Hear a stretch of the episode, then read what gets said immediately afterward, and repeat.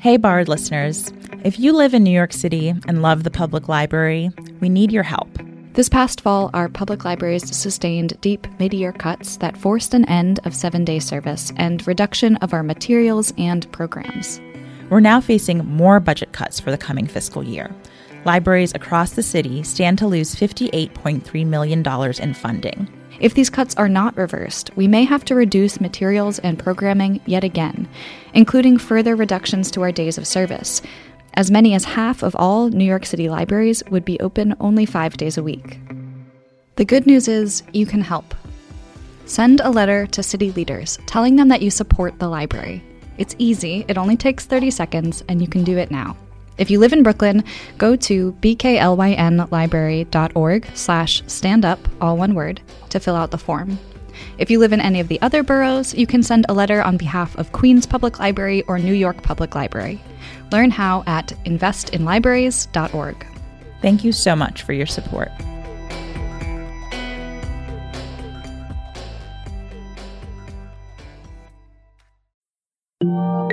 Virginia here to recommend another podcast episode about book bans. This one comes to us from the Pulso podcast, which is a fantastic show that tells stories from the Latinx community. Their most recent episode is called When Latinos Fought the Book Ban, and it's about a racist law that banned a popular Mexican-American studies program back in two thousand ten. Administrators came into the schools and pulled beloved books written by Latino authors off classroom shelves. But they didn't expect just how far the Latino community would go to defend the right to learn about their history.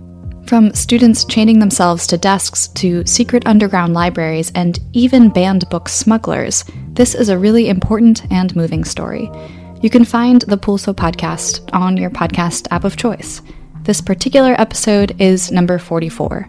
It's called When Latinos Fought the Book Ban.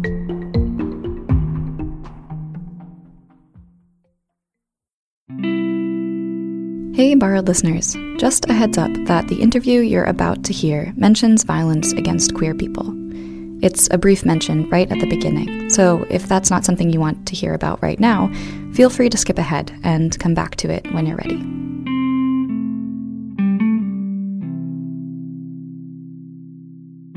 Back in two thousand seventeen, there was a young man by the name of Giovanni Melton. Um, His he was killed by his father, and one of the police reports that came out, it stated uh, that his father said, "I would rather have a dead son than a gay son."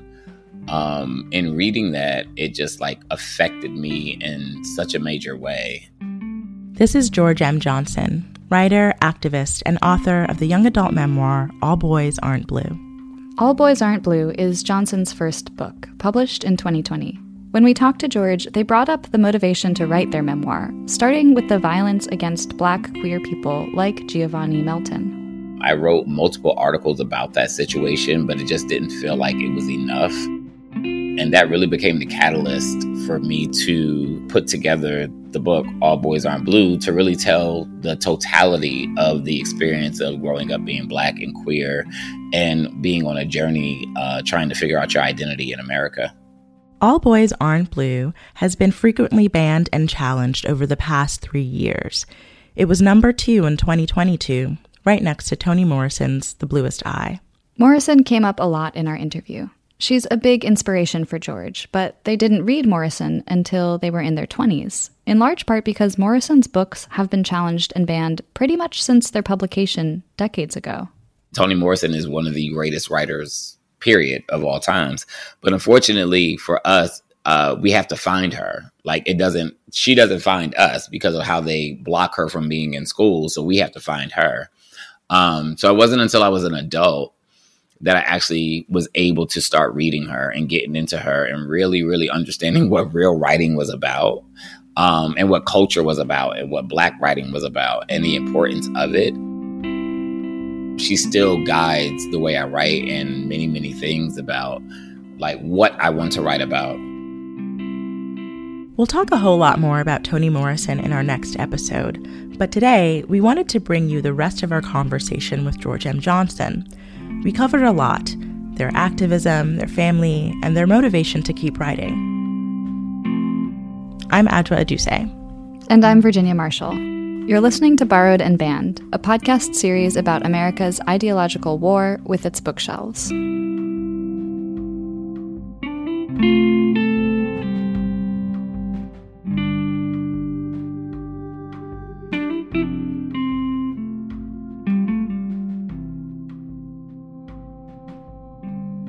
One of the things I liked most, or was really struck by in reading your book, was um, the amount of love there is in, in between characters, but especially, you know, your your family, the, the narrator's family's support that they give to their um, their Black queer child. Um, can you talk about why that was important to include, what you were doing with that?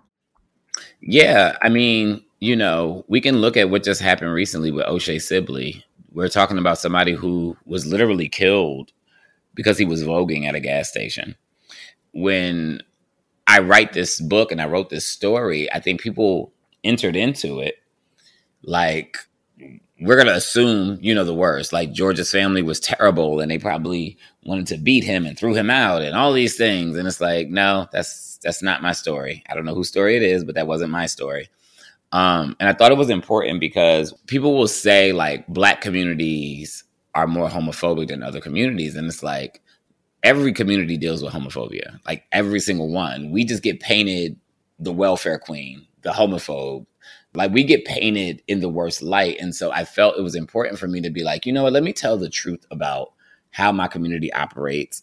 Like, yeah, we got homophobia, but we also got love too. And we got this and we got that. And let me tell the real, real truth about that. And so it was important for me to use my family as that vessel, because I want more families to start to realize that you don't have to make queer children disposable. Like, you can love on queer children and support queer children. And I was not made disposable, and I became a very, very powerful, great person in this world. And I want more people who are queer to be great and powerful people in this world. But that starts with having somewhere that you can call home. And I always, even to this day, have somewhere that I can call home. I mean, there is definitely a tension between letting your work speak for itself and then also having to stand up to defend your words. But as a writer, how have you navigated that, that tension?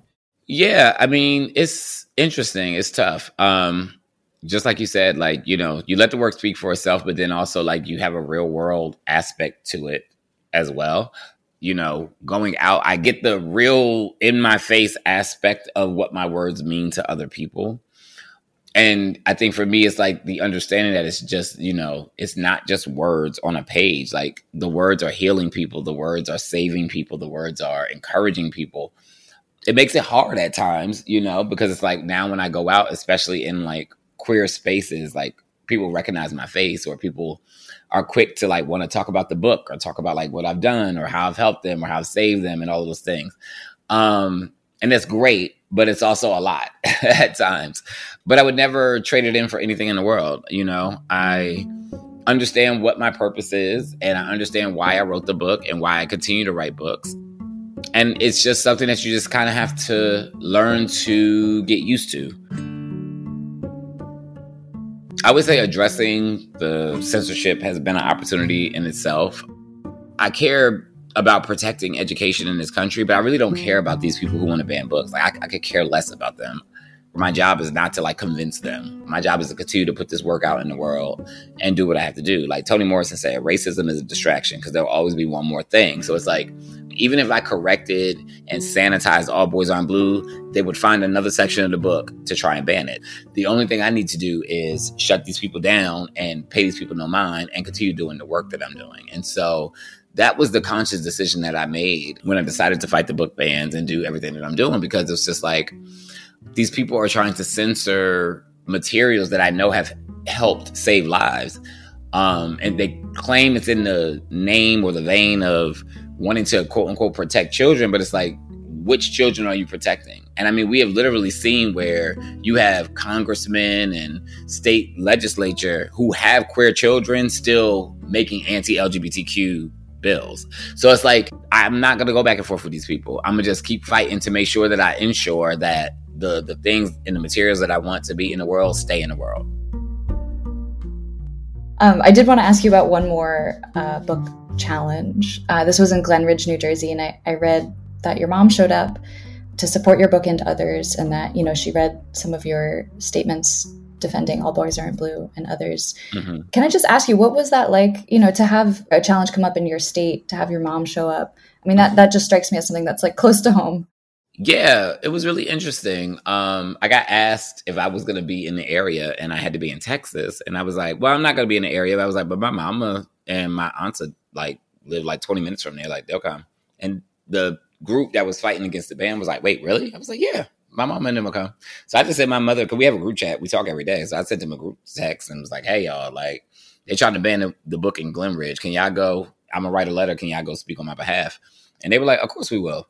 Um, We didn't realize, though, that the Glen Ridge event was going to be like five hundred, six hundred people and police. And like we, we just thought it was going to be a small school board meeting. So we didn't know it was going to have like all this press and all of those things.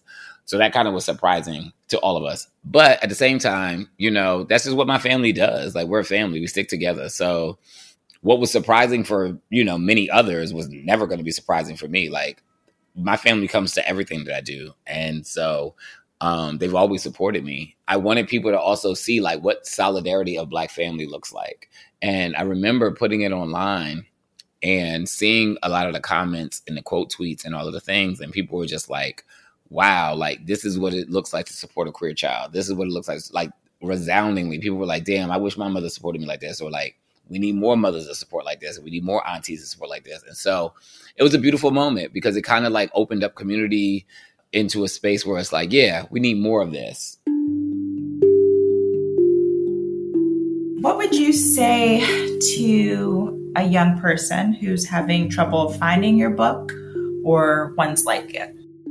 It's funny because uh, there's there's a piracy site that has my full book uploaded. And I think a lot of people thought I was going to tell everybody like to shut shut it down. And I was like, no, like, hey, y'all, I shared the link. And everybody was like, whoa. I was like, listen, the kids need this book. I don't care how they get it. I ain't worried about losing some book sales because the kids are looking at my book on a pirated site. Like, if they need the materials, get the materials. But also, you know, what I would tell them is, like, there are now programs, like the Brooklyn Public Library has one, but, like, there are several programs now in the country where, like, they have, like, the ebook program where, you know, people can can get banned books. But I always tell, especially when I'm talking to youth, I'm like, you know, if if they take the book off the shelf, like, the ebooks are less expensive, the audiobook. Um, so it's really about just, you know, taking your time, seeing which books reflect you and the story that you need to hear. And then just like really utilizing your resources to to get access to those books when they've been taken from your school libraries. Buy the banned books, read the banned books, and then share your testimonial about the banned books. Because what has happened in this particular culture and climate is that it's a lot of disinformation, misinformation going out. And so we need more people to actually read the books to say, hey, they're saying this book is pornography, but this is actually what I got from the book. The more people that start to do that, the harder their argument becomes. Someone from the Moms for Liberty, they were arguing like, your book is porn. And I'm like, it's not porn. And then they posted the pages of the book that they felt were too erotic or whatever. And literally people were quote tweeting like, well, if your ultimate goal was for kids not to read this, you just put this on the internet where kids could read it. And she had no response, right? So it's like, these people are just literally playing off of a playbook that they don't even understand. So the main thing we have to do is have a playbook ourselves that keep these books on the shelf and that pushes back against this narrative that they're trying to paint us into. Um, realistically, the country is becoming more diverse. It's becoming less white. That's really what the T is. And they are literally grasping to keep the stranglehold on this country uh, and keep the stranglehold on nationalism and white supremacy. And realistically, we just have to continue to fight against it and make it clear that everybody's story deserves to be told. Everybody should learn about the history of this country. Advocating and being vocal and showing up to local meetings uh, helps to, to do that. Is there a teen or a young person who connected to your book, maybe reached out to you? Is there like a young person's story, I guess, in relation to your book that you would want to share? During the pandemic, I did a virtual school visit to a school in Boston, I believe. But it was one student in particular. They got to meet me and ask me questions, and I got to tell them about like the things I thought about when I was struggling through my own identity and how I got to where I am today and all of those things. Like, it gave them the strength to be like, you know what? If George can be who they are, I can be who I am.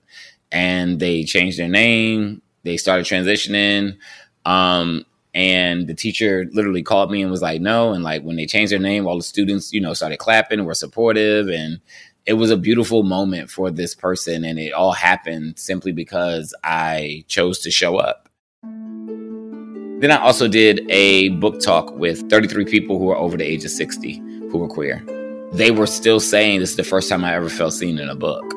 And for me, that was a lot to take in. Like, I'm talking to people in their sixties and seventies, and they're like, this is the first time I've ever felt seen in a book. And I'm just like, wow, I know what that felt like, because I went through my middle school years and elementary years and high school years not feeling seen in anything that I read. But it's like, to be in your sixties or seventies and finally found a book that told your story, like, it's a bittersweet moment. So it's, again, I'm glad it's in the world. I think that's the biggest thing like I took away from it was like, I'm just glad that I was able to put this in the world, because that book is healing a lot of the inner child that never got to feel seen or never got to feel heard or never got their story told. Wow. I know. Thanks for sharing that one. I feel like I, I haven't yet heard that. And and it just, it just reminds me that that's so true, that we're only now seeing so many books that represent these stories. Right. But also just that inner child bit, you know, like we're obviously we're focusing on children a lot and in this series, but in general with book bans, but like we were all children. Well, thank you so much. I hope you have a good rest of your day. Okay. Sounds good. Thank y'all so much. Thank you.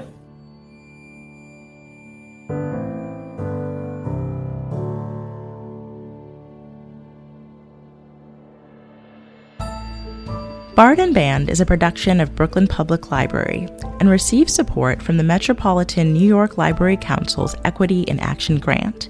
This episode was written by Virginia Marshall and hosted by me and Virginia. Our Borrowed team includes Allie Post, Fritzi Bodenheimer, Robin Lester Kenton, and Damaris Olivo. Ashley Gill and Jennifer Profit run our social media. Lauren Rockford and Erica Morose help with the emails. John Snowden designed our logo. The Books and Band team at B P L includes Summer Boimier, Jackson Gomes, Nick Higgins, Lee Hurwitz, Karen Keyes, and Amy Michael.